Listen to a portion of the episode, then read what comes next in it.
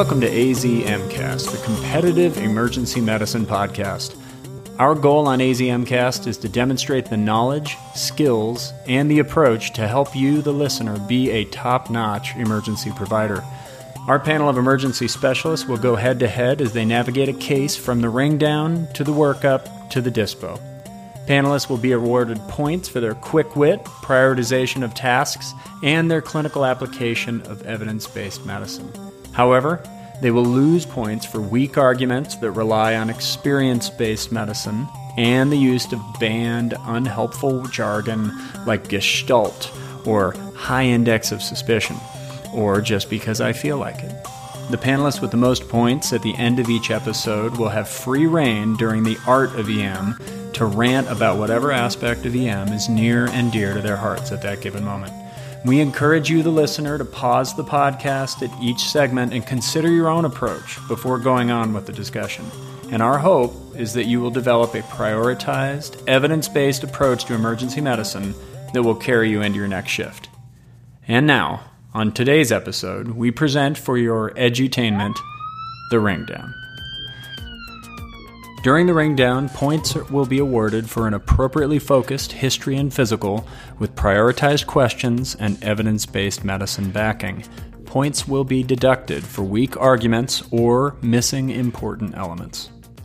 So, you are the attending at a level one trauma center with full subspecialty capacity. 53 year old male is coming in by EMS after an ejected MVC, unconscious, unresponsive. But before we get started with the case, let's introduce our panel and give you, as the listener, a chance to put yourself in their shoes and consider how you would prepare for this case. First, we welcome Dr. Jenny Plitt, a clinical assistant professor of emergency medicine here at the University of Arizona and simulation specialist extraordinaire. Hi, Jenny. Hi, Aaron. It's a pleasure to be here today. Uh, next, we have Dr. Amber Rice, who is an assistant professor of emergency medicine at the University of Arizona and the associate medical director for Northwest Fire District. Hi, Amber. Morning. I'm ready. And lastly, Dr. Brian Drummond is a clinical associate professor of emergency medicine here at the U of A and last month's winner and reigning champion. Welcome, Brian. Hi, Aaron. I didn't read any of the articles this time. so, the case again is that you are working at a level one trauma center, you have full subspecialty capabilities, and you have a ring down that there's a 53 year old male coming in by EMS after an ejected MVC. Unconscious, unresponsive, and uh, temperature is 36.4, heart rate 85 blood pressure 195 over 115, respiratory rate of 10, and he's setting 95% on two liters per nasal cannula. So, Jenny, I'm going to start with you. What is going through your mind? Well, taking his vital signs out of the picture, any trauma patient that comes in that's unconscious, unresponsive, I immediately think of a few things. One, do they have a primary brain injury? and that's why they're unresponsive. Um, two, is there something else causing really bad hypoperfusion to their brain, um, and that's why they're so altered. So anything causing hemorrhagic shock or you know an obstructive shock like cardiac tamponade, tension pneumos. Or three, is there something else entirely going on, like a medical reason that might be causing them to be altered and unconscious? like hypoglycemia, or, or, maybe this patient had a stroke or a seizure that caused them to get into a car accident or um, any kind of substances like ethanol or um, drugs that made him altered and get into a car accident. With this gentleman in particular, he's hypertensive, he's bradypneic. Um, that makes me immediately think of intracranial hemorrhage, um, and less likely something like hemorrhagic shock, but a mixed picture. Sometimes people are on beta blockers, and that's why they're not tachycardic, even though they are bleeding somewhere. So it could be a mixed picture points for an organized approach, points for throwing some pearls like the beta blockaded patient who really is tachycardic uh, and uh, suffering from hemorrhagic shock, and an extra point for using the word bradypneic. Very, very good use of the lexicon. Nicely done, Jenny. All right, Amber, what specifically are you doing to get your team prepared for this patient to come in?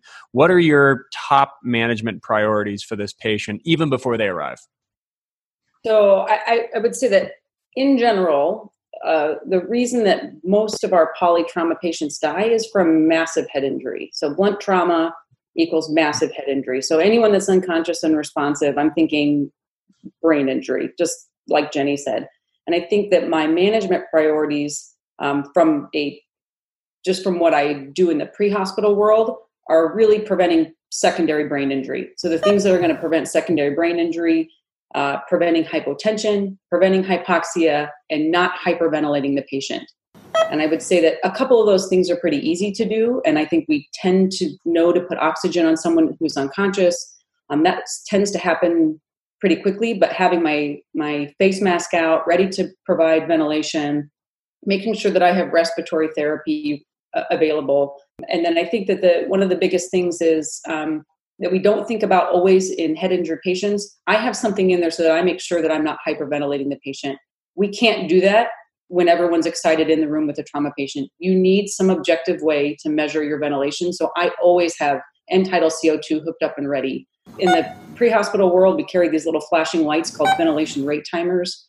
Um, and those are really helpful to moderate your respiratory rate. We don't have those um, in the emergency department. So if you're just looking at the bag, you don't see anything. So I make sure to draw everyone's attention to the respiratory rate and make sure that we're um, ventilating that patient at the appropriate rate so we don't harm their brain anymore. So those are my big things. Um, fluids ready to prevent hypotension. So I have the stuff in the room that's ready to treat a primary brain injury, you know, on top of the other trauma stuff. How would it change your management for this gentleman if he came in and he was hypotensive instead of hypertensive right now? The main difference I would have, I mean, this is a trauma patient who you're kind of going to prepare for everything. You're not sure where the injuries are going to be in an ejected patient. And I agree, you also will eventually consider the medical possibilities um, if your trauma workup's starting to be negative. In terms of a lower blood pressure, I think the one thing I would be looking for is possibly a massive transfusion protocol and being ready to establish that, or thinking at least of giving blood early and finding out what my uh, blood bank capabilities were.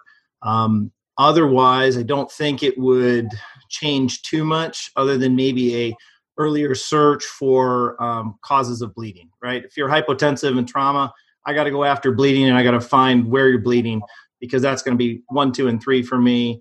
I don't you know if they're septic and have a car accident i'll deal with that later um, they can call the code trauma first and then the code sepsis we used to refer to those as trauma blues but that's back in the day brian where are you looking for bleeding for the medical students listening Oh, you know, there's there's major commons uh, or major sources of bleeding. So the first place I like to look is the chest and heart. So both uh, uh, lung cavities, because those are things I can immediately do something about, as well as around the heart. Mainly that is a cause of hypotension in terms of shock that I want to prevent. So I'm going to be doing that with my ultrasound. The second place I'll look is the belly.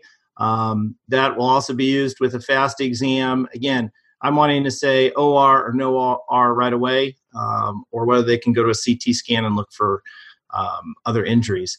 Other places I want to look is the extremities. So extremities can bleed out, um, as is the head. So any external bleeding would be places I would be looking for. Um, we talk about you know bleeding on the floor was the old trauma um, common thing, but people can bleed out from a scalp lac. They can bleed out from oozing venous injuries that you don't place a tourniquet on and you just watch bleed and bleed from that open fracture. So I would be looking for external bleeding. And then the last thing would be like compartmental, they talk about. But I find this is pretty rare in terms of a major thigh or humerus um, trauma that caused a fracture and a large hematoma. They say you, you know you could lose 1.5 liters into each thigh or something, or 750 mils into your humerus, um, because those are areas that are expansive, um, secondary to vascular injury and a fracture pattern. But those would be the major injuries um, that I would be looking for and things that I could intervene or know who to call for intervention. Points to Brian for dispo is job one, taking patient to the OR. Points off for missing the pelvis. Sorry, man. Oh my God. The patient now arrives. They're in full C spine immobilization on a spine board and they are unresponsive. So, as we're getting the patient moved over to the bed, Amber, what are your top three management priorities? What are you uh, impressing and making sure that people are doing first? Uh, so I, I, think first it's identifying major bleeding. So performing our primary survey without getting distracted by a whole lot of other things. So, performing our primary survey, making sure that we expose the patient, identify bleeding, uh, identify uh, other immediate life threats. And initially, the one that comes to mind is going to be the patient's airway. So, unconscious, unresponsive patients. Uh, I'm thinking making sure that I'm beginning to pre oxygenate that patient, provide ventilation if necessary, and get ready for intubation to sort of manage that airway. At the same time, I'm going to be checking their blood pressure as part of my primary survey and making sure that I don't need to give a large fluid bolus uh, before I decide to intubate the patient. So, getting medications ready, all that other stuff, but uh, making sure that I'm preventing the patient from becoming hypoxic, treating and managing and preventing hypotension, and then getting everything else ready to to manage the airway. As that's my sort of first anticipated um, major thing, while the rest of the team's performing the fast exam and um, looking for, for in, internal injuries. Brian, uh, if you've got limited staff, let's say you're not at one of these level one hospitals, let's say that you're at an outside community hospital and you've only, or maybe even a critical access hospital, and you've got you, a tech, and an, and an RN. What are your management priorities going to be then? What are the things that you're going to make sure that you prioritize over others? Yeah, so so I was in the community before, and so I have a different trauma take than uh, what we do in the trauma bay at a level one center. So I actually do my primary survey um, is ABC and then ultrasound. Uh, and a lot of times I actually do the disability exam as the patient's rolling in. I'm asking the patient, hey, can you wiggle your feet and toes? And if they don't do anything, disability sometimes becomes first. And I, I know that answer uh, right away. But my initial question is going to be is this a patient i can keep here and evaluate or am i going to need to send them? So i really want to know um, what that fast exam what their disability is and if i have like all that negative and they're stable then i send them to ct to evaluate versus sending them off. Um, but i agree you know you're going to have to manage the airway before you send them to ct or manage the airway if you're going to have to transfer them in an unstable patient. But what you're really trying to do is assess you know transfer no transfer and what my capabilities are at the same time keeping the patient stable and fixing things that you can fix um, at the bedside but not using all your resources of your hospital because you may not have um, you know blood. Your blood bank may be an activation that they're not there and so you don't have any blood so maybe you have to do a fluid bolus instead of blood products for a resuscitation in a trauma patient. Um, maybe you can't give ffp or platelets so you have to uh, balance your resources with what you have. Um, and I'm going to put my tech and uh, nurse mainly in charge of IV access and medications. Um, in terms of airway, sometimes gets bumped down because I can put them on a non-rebreather and figure some stuff out before I put a tube in. Um, because that's also going to take a lot of resources, and the nurse is going to have to draw up meds and do things like that. So to me, you change your priorities around, and you're doing more of a holistic what is the most important answer I have to assess right now um, before I do the full survey, secondary survey, and everything like that. All right, Jenny. So EMS is about to bug out and go see some more patients. Before they leave, they've got very limited time. You have three questions that you're going to ask that are going to change your management. What are they going to be? Mechanism, any um, other passengers' outcomes, and then if they found any um, drugs or anything like that on scene. Good. Amber, same question. You got three questions to ask EMS. What three questions are you going to ask them? Yeah, I would ask if at any point they had a, a better mental status, so and what the trend of their vital signs had been. Uh, to me, those are two big factors indicating which direction the patient might be headed. Um, if their blood pressure has been trending down from 150 to 140 to 120, uh, I'm going to be much more likely to act more quickly on that blood pressure uh, than if they'd been at 120 the entire transport. Um, if any of you guys uh, have read any of the EPIC papers, there have been large studies done, or one large study done in Arizona, um, looking at pre hospital traumatic brain injury, uh, hypotension, and hypoxia, both associated with increased mortality. Um, and when you combine the two, uh, a very large increase in mortality. So a single episode of hypotension or a single episode of hypoxia in the pre-hospital setting uh, will will more than double mortality. Uh, so it, it's a big deal, and the most of the studies that we've done here in Arizona have showed that the inflection point for hypotension occurs at a much higher blood pressure than what we would have um, than what we use typically that 90 range. We say 90 is hypotensive, um, but if you look at the pre-hospital data, uh, it's probably around 110. Um, so uh, the the threshold for hypotension in my mind is higher than 90. So I don't let patients get down to 90. I don't even let them get down to 110 before I'm calling them hypotensive and um, aggressively treating their hypotension. Excellent. Brian, you get the leftovers. What three questions do you find most useful for you before EMS gets out? I just want to know the evolution of the patient. Uh, were they walking unseen and now unconscious? Were they unconscious and now they're wiggling their feet and their vital sign changes? Basically, what have they done from arrival to when I see them for the first time? Uh, the second question would be interventions that they've done. Uh, I'd like to know their IV access or attempts or medicines or C collaring or whatever the hell they've done, uh, just so I know what I need to do or not do. Um, the third question I would probably ask was there any family matter, uh, members or other people that knew this person um, that they know of uh, that they heard about that I can reach out to?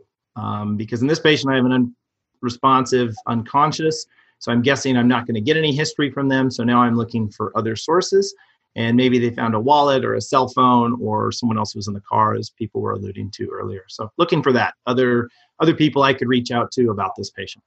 That's a good point, Brian. The the medication issue because there are a, a relatively large number of times, especially with bad head injuries, where the patient is so combative that they're difficult to transport, and they will get sedating medications. Um, so making sure when they arrive was this patient combative and they got Versed en route because that does uh, change your evaluation and your management somewhat in terms of you know anticipating hypotension or anticipating um, changes in their mental status. As we're looking over the patient and we're getting the story from EMS, you're doing your five second look and you see a patient who is not intubated, uh, who is an obese middle aged male. He's unresponsive, and you see an, uh, a laceration to his left eyebrow. You see some uh, blood coming from the left side of his head from a left parietal scalp hematoma, and you see road rash everywhere and a left wrist deformity that is in a splint. Uh, so, Jenny, as quickly as you can in 30 seconds walk me through how you're going to examine this guy if you are doing the resident that's doing the primary and then the secondary survey what are you doing and in what order are you doing it all right. Well, like has been previously mentioned, my primary survey, I'm doing my ABCDEs. That's what's in the ATLS guidelines. You want to identify your life threatening injuries first. You listen to the patient. There are no sonorous respirations. There's no obvious stridor obstruction. He is breathing, and he's he in is. that C collar that you wanted. All right. His lung sounds equal. As equal as you can get with an obese trauma patient. All right. Um, okay, and then is this head wound you said is bleeding quite a bit? Is it like actively spurting blood at me? No, it's just kind of oozing a little bit, and he's got an ABD pad that's kind of taped over top with some Coban. And how's his um, color and pulses? Throughout? Color seems to be good. He's got uh, two plus radial pulses, two plus PT and DP pulses. All right. What is his GCS? Is he opening his eyes spontaneously or verbal sure to any pain? Does he open his eyes? If you uh, painfully stimulate him, uh, he will not open his eyes, but he will try to localize to that area. Okay, so he's localizing to pain motor wise. Quick break. Uh, one, uh, your first line. What is your painful stimulus in a trauma patient, Amber? Usually the nail bed pressure okay. is go to. Brian? Whatever hurts, I'm going to touch it and move it, and if it hurts, they they hurt. Jenny? Uh, I do nail bed pressure and sometimes the nipple a little bit of nipple pressure. I knew you were going to say that. Extra points for Jenny's honesty. I know that Jenny was going to go for the nipple twist. I knew you that. What? I've had more success with twisting nipples and eliciting a pain response than I've had with nail beds. We're going to call it a plitty twister. oh, oh my god, that's so good. Excellent extra points for Brian. That was fantastic, my friend. Okay, somehow back to the case. Uh, so you get a you get a GCS from this patient of seven, five for motor, one for verbal, and one for eyes. And when you do that, you also notice that he's not localizing with his right; he's just localizing with his left. Oh my God! So he seems to have a focal neurologic deficit. Dun, Um, what's the dun. pupillary exam? So his uh, left pupil is larger than his right and sluggish. So that's D disability. Then I'm going to expose the patient, get him completely undressed, look for any other obvious wounds, um, cover him back up to prevent hypothermia with some warm blankets. So that's your primary survey, the quick and dirty. And then I would move on. Um, and then any adjuncts during that time, if you want x rays, Foley's, fast exam, I'm definitely doing along with my primary survey. Um, and then I'd move on to my secondary survey, which is a more in depth head to toe eval. We act like this is all done in succession, uh, like it's all done in series, but in reality, we're doing this in parallel when we have enough people. However, if you have people that don't know what the trauma dance looks like, or you don't have enough partners to dance with, sometimes you do need to prioritize one of these over the other. So, with a score of Dr. Rice in the lead with 13, Dr. Plitt and Drummond tied for second with 11. We are going to move on to the workup. During the workup, points will be awarded for prioritization of interventions backed by evidence based medicine. Points will be deducted for poorly defensible workups or treatments. Brief overview of the history. History present illness is that this is a 53 year old male who was brought in by EMS after an ejected motor vehicle collision. He, it was a single vehicle accident at highway speeds versus a guardrail. He was found 15 feet from the vehicle. He smells of alcohol. He has a left forearm deformity and diffuse road rash. Nothing is known about his past medical history, his medications, or allergies. A review of systems. Who cares? This is the emergency department. His vital signs now on arrival to the ED temperature 37.2, heart rate 62, blood pressure 210 over 110, respiratory rate of 10, and satting still 95% on 2 liters per nasal cannula. Uh, he is an obese middle aged male who is unresponsive. He has diffuse road rash and a left eyebrow laceration.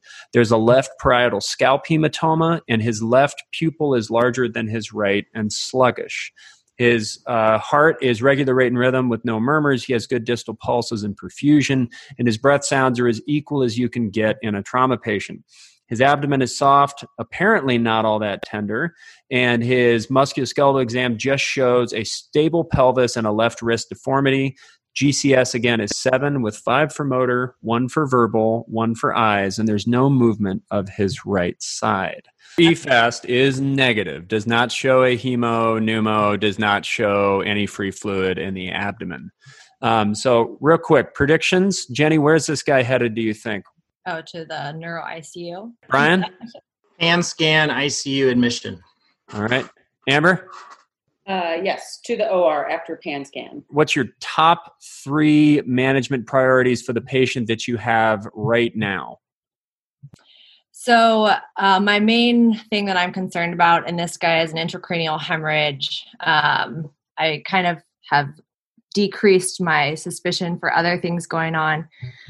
Um, and I'm particularly worried that he, with his blown pupil um, on the left and he's not moving his right side, that's pretty classic for uh, an uncal herniation. So, these are all very bad things that I'm worried about. So, kind of like Amber uh, talked about earlier, overall, I, when you're worried about uh, a traumatic brain injury that's severe, your goals of injury are to prevent secondary brain injury. Um, and so you want to do everything you can to maintain any physiologic normalcy, prevent any cerebral ischemia, and treat that elevated intracranial hypertension. So in the ER, I Sounds think incredibly familiar, Jenny. Aaron, I am uh, quoting a brilliant paper, Pediatric Major Head Injury, written by our very own Doctors Leach and Dr. Wilson. Oh, I brilliant. think I should get a lot of points for that. Points for quoting intelligent people. Very nicely Yeah. done. Um, and I still I think in the ER, our priorities are still airway management. This includes intubating and oxygenating that patient so that they have normal oxygen and CO2 parameters, not hyperventilating that patient, as Amber said, which is also in the literature from our brilliant Dr. Gaither um, in his observational study of large pre hospital database. And then when after you intubate, you always keep the head in neutral position, head of bed elevated to help decrease your ICP. The second major thing, again, preventing or keeping everything normal. So prevent hypotension, um, keeping their blood sugar normal, normal temperature, using judicious volume management um, to just try and keep everything normal. And then third, I think you got to get this guy, um, like Brian said, to the scanner, and uh, and I would be calling neurosurgery on the way to the scanner because I have such a high suspicion for an intracranial hemorrhage. That's good. All right, Ambers, we're getting this guy uh, kind of packaged up because we all want to know what is going on. Um, any meds, any fluids, anything that you're getting set for this gentleman as you are uh, getting him packaged over? I mean, one of the things I would look at, I'm assuming that the you know the vital signs we're looking at, the updated vital signs, um, obviously reflect uh, a patient that's getting worse. Uh, so we have a blood pressure that's that's rising pretty sharply, and we also have a patient that's 95% on two liters nasal cannula. So in anticipation that this patient needs intubation, I would increase their oxygen. And then the other thing that I'm assuming is that this temperature was taken with a temporal thermometer, like we often do with trauma patients. Um, and at 37.2, I'm questioning whether or not that's actually 38. Um, so I would take an oral temperature or somehow get a more, you can use a temp probe Foley if you're putting a Foley in, but I would get a core temperature on this patient and make sure that we're preventing some of the other things um, that could cause secondary brain injury. This may or may not be a patient that's a candidate for operative therapy. Um, frequently, with really severe traumatic brain injury, they are not. Um, but I would make sure that I did everything I can to prevent secondary brain injury. So we've sort of ruled out all of these other you know internal bleeding maybe and some of the other things that we would distract our attention um, away from really this person's primary problem which is a severe traumatic brain injury. So we want to prevent secondary brain injury which is really hard to do when we get distracted um, because we really do lose focus on things that are hard to do um, because we don't practice them. So uh, frequently patients are hyperventilated. Frequently we don't monitor their uh, core temperature and frequently we don't place them on enough oxygen um, to, to pre-oxygenate and prepare for um, an invasive procedure like intubation. Uh, Amber, walk me through what you're going to do to intubate uh, patients. I want I want you to tell me what are you going to tell the RT, what are you going to tell the resident uh, to prepare for meds and to uh, actually do uh, when they're uh, placing the the laryngoscope and the tube in order to help prevent secondary injury yeah so i mean if we want to prevent secondary injury we want to first of all make sure that they are well oxygenated. So this is the patient i'm putting on a non-rebreather. Um, i'm putting on a nasal cannula and all the oxygen that i can uh, to prepare for intubation. Um, the other thing that i'm doing is making sure that their blood pressure can handle it. And then if we're extra concerned and have time to think about it we can um, give medications to try to blunt increases in intracranial pressure. Um, so um, this may include pretreatment in addition to RSI medications if needed um, to try to, to blunt um, a sympathetic response that would go along with um, something as painful as uh, intubating somebody. Um, those would be the potential things I would think about. The other thing I would do is direct respiratory therapy to watch their ventilation rate. So this is something I have to do on every single TBI patient people get really excited. Um, they all get hyperventilated. Um, so that's the one thing that I, I really watch out for um, and make sure that we're not doing that pre or post intubation. So post intubation, um, everyone kind of yay, yay, yay, we got the tube, and then no one pays attention to the ventilation rate. So I put that patient on a ventilator as soon as I can. Um, but you have to understand that if you're taking them to the scanner, they're getting bagged on the way to the scanner. They're getting bagged on the way back from the scanner, and they're not on a ventilator. So if they're not on a ventilator, someone needs to pay attention to their ventilation rate. And one breath every six seconds is very slow. So there are rare, rare, rare, rare, rare, rare, rare cases in which you could uh, make any impact on a patient's outcome by hyperventilating them. Almost universally, you are harming a TBI patient by, by hyperventilating them. It is never something that we should do. It doesn't improve outcomes. Um, and we, we really harm patients and increase secondary brain injury with hyperventilation. So never, never, never, never, never do it. Ever. Would you do it if you had a patient who had normal pupils and then they blew a pupil right in front of you right there? Would you hyperventilate them? If neurosurgery wants to hyperventilate their patient as they're wheeling them to the OR, um, I, I, think they can make that decision. Um, I will not be hyperventilating my TBI patients. That's probably the one time I would even consider that. So, all right, Brian, what are you getting ready for meds? What are you going to use to RSI this patient, and what are you going to use to keep them down?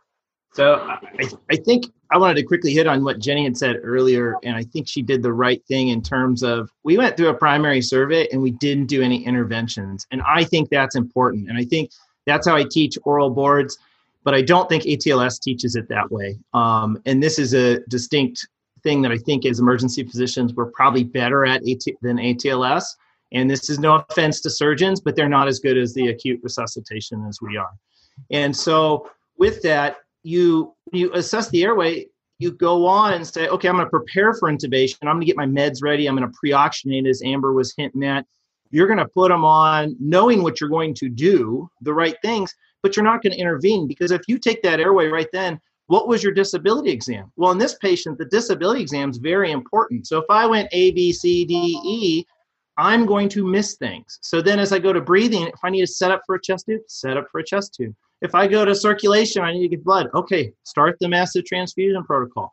So you should do attempts at intervention, but not the actual intervention until you finished your primary survey then do the intervention. Nothing happens so fast in the ER. We have time to pre-oxygenate patients and they got to draw up the meds and you got to get an IV. So take your time. So when you're asking what meds would I give, I'll be honest, I'm a rock guy um, for trauma patients. I don't like sucks. Um, I think sucks has its place, but if you would say what of your intubations, I use rock 90% of the time. If I'm taking the airway, I want them down and I want them out. And I think one of the biggest problems that people have with rock is that well you've paralyzed them but you haven't done anything for their pain or sedation. Well i don't intubate someone unless i have sedation meds at the bedside and a drip hung. So i would have propofol and fentanyl ready as well. And i would use depending on on trauma patients depending on their um, blood pressure and hemodynamics ketamine in a hypotensive but in this patient i would use etomidate so i would use etomidate rock I would have fentanyl and propofol. As soon as the tube is placed, I'd give a 200 microgram bolus of fentanyl and I'd see what their pressure and vital signs are. And I would start them on a drip of fentanyl at 100 mics an hour.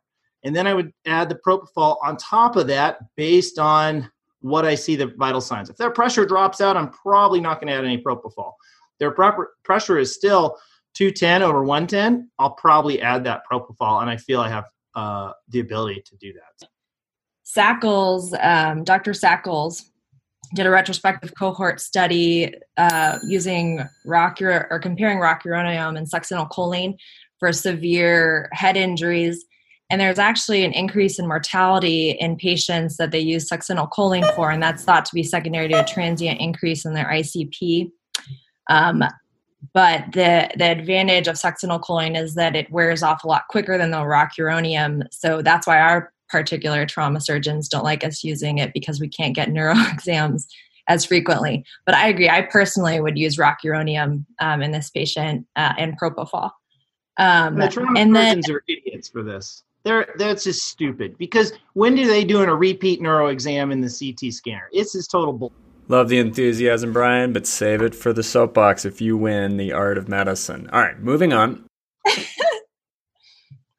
Um, the other thing is, I, I suspect a, a head injury in this patient, um, an increased ICP. So I'd be giving hypertonic saline in this patient. You could also do mannitol. I think, like, you know, doing all these other things, like Brian was saying, your other interventions are more important than trying to manage that ICP initially. But realistically, we do it at the same time. You get an IV, you can give them the hypertonic saline on the way to the CT scanner, which is, I think, what we normally do. So, I mean, I would definitely encourage uh, the residents to read uh, the literature about hypertonic saline and mannitol treatment for the use of traumatic brain injury. Um, in severe traumatic brain injury, uh, it gets used a lot for minor traumatic brain injury in our in our institution. Um, I, I, don't think that it follows what the specific guidelines and recommendations are laid out. Um, so if you read the Brain Trauma Foundation TBI guidelines, they're pretty clear in their most recent update that that is really not sufficient evidence um, to support, especially the use of saline um, in patients just generally. Um, in their third edition, they did have some recommendations for using mannitol in like before monitoring, anyways. So using this before we've got ICP monitoring in place, um, using it only in patients really with signs of uncal herniation. So that may apply in this patient, but this recommendation was removed in their fourth edition. Um, so they don't have any um, really strong recommendations, at least from the Brain Trauma Foundation, um, for providing hy- hyperosmolar therapy for traumatic brain injured patients. And then, Jenny, any labs that you want for this patient that are actually going to make a huge difference for you? versus the ones that we order just by convention of you can click the panel order button and they're all ordered i think for this patient coags are very important um, type and screen i would still get my cbc and cmp um, see if they have any under underlying other issues and i hope we got the finger stick sugar in the beginning the EMS did get your finger stick blood sugar at the beginning, and the blood sugar uh, was 185. Beautiful. So we get this patient over for imaging. We've got our fast exam that is negative. Uh, we got a chest X-ray that shows left left-sided rib fractures and left pulmonary contusions. Um, and you get him over to the CT scanner that shows a left nine millimeter epidural hematoma with midline shift and uncal herniation. He also has a C2, C3 transverse process fracture, some pulmonary contusions on his pan scan, and a grade 2 liver, uh, liver laceration. So at the end of the workup, uh, Dr. Rice uh, is in a confident lead with 25 points. Dr. Plitt in 20 with 23 points. The two of you will be working. Uh, will be going on to the dispo. And Brian, we thank you for your time, and uh, we're going to give you some rest to go uh, hunt down some trauma surgeons. During the DISPO, points are awarded for a concise and convincing admission call or a clear layperson level discussion of the discharge instructions. Admission calls should be top down, with the most important information first, riding the fine line between overselling and underselling the admission. Discharge instructions should include shared decision making, follow up instructions, and explicit return precautions. And of course, evidence based medicine is always welcome. Uh, so the ED, the ED course before we move on to the DISPO. So reminder uh, that this is a 53 year old male brought in by EMS after an ejected MVC. Um, we've got his physical exam that we've reviewed. His CBC shows a white count of 22, H&H of 14 and 48 with 20, uh, 285 platelets. Um, his electrolytes are normal and his uh, liver function tests are mildly elevated with an AST of 95 and ALT of 125. Uh, his coags are normal, his fast is negative, um, and his imaging we've already discussed with multiple left sided rib fractures and pulmonary contusions, a left 9 millimeter epidural hematoma with midline shift and uncal herniation, transverse process fractures along a cervical spine, and left pulmonary contusions in a grade 2 liver lac, as well as an angulated distal radius fracture. Uh, so, Jenny, uh, when you picked originally for your DISPO, you wanted to send this patient to the trauma ICU after his pan scan. So, the trauma surgeons are eagerly awaiting your call. Hello, this is Dr. Trauma Surgeon. Hi, Dr. Trauma Surgeon. This is Dr. Plitt, the emergency room. I've had a, I have a patient I'd like to admit to your service. This is a 53 year old male involved in an MVC from which he was ejected. Uh, 15 feet, he was found unconscious, unresponsive on arrival with GCS of seven, hypertensive, and bradypneic. Uh, we intubated him for airway protection. He was found to have a left nine millimeter epidural hematoma with midline shift and uncal herniation um, as well as some other injuries like pulmonary contusion um, and some rib fractures. He has uh, received hypertonic saline, and neurosurgery has been called, I hope. Um, and we would like to admit him to your service. I haven't heard anything from neurosurgery so far. So I think neurosurgery may want to take this patient to the operating room first, and then uh, I think they can probably go on to the neurosurgery service after that, since it seems to be mostly a brain injury that's the problem. I do agree this is, seems to be mostly a brain injury, and I do think he needs to go to the operating room first. Uh, however, he has multiple traumatic injuries, including um, a left pulmonary contusion and uh, some other fractures. Uh, so I think you guys would be the best to take this patient with his multiple injuries. Uh, we're really full right now, but um, I guess I can send a fellow down and we can kind of see what we can figure from there. So all right. Dr. Rice, uh, the neurosurgeons are awaiting your call uh, as the trauma team is uh, in the operating room with another patient. Uh, so uh, you may speak with them at any time. Hi, this is Dr. Neurosurgeon.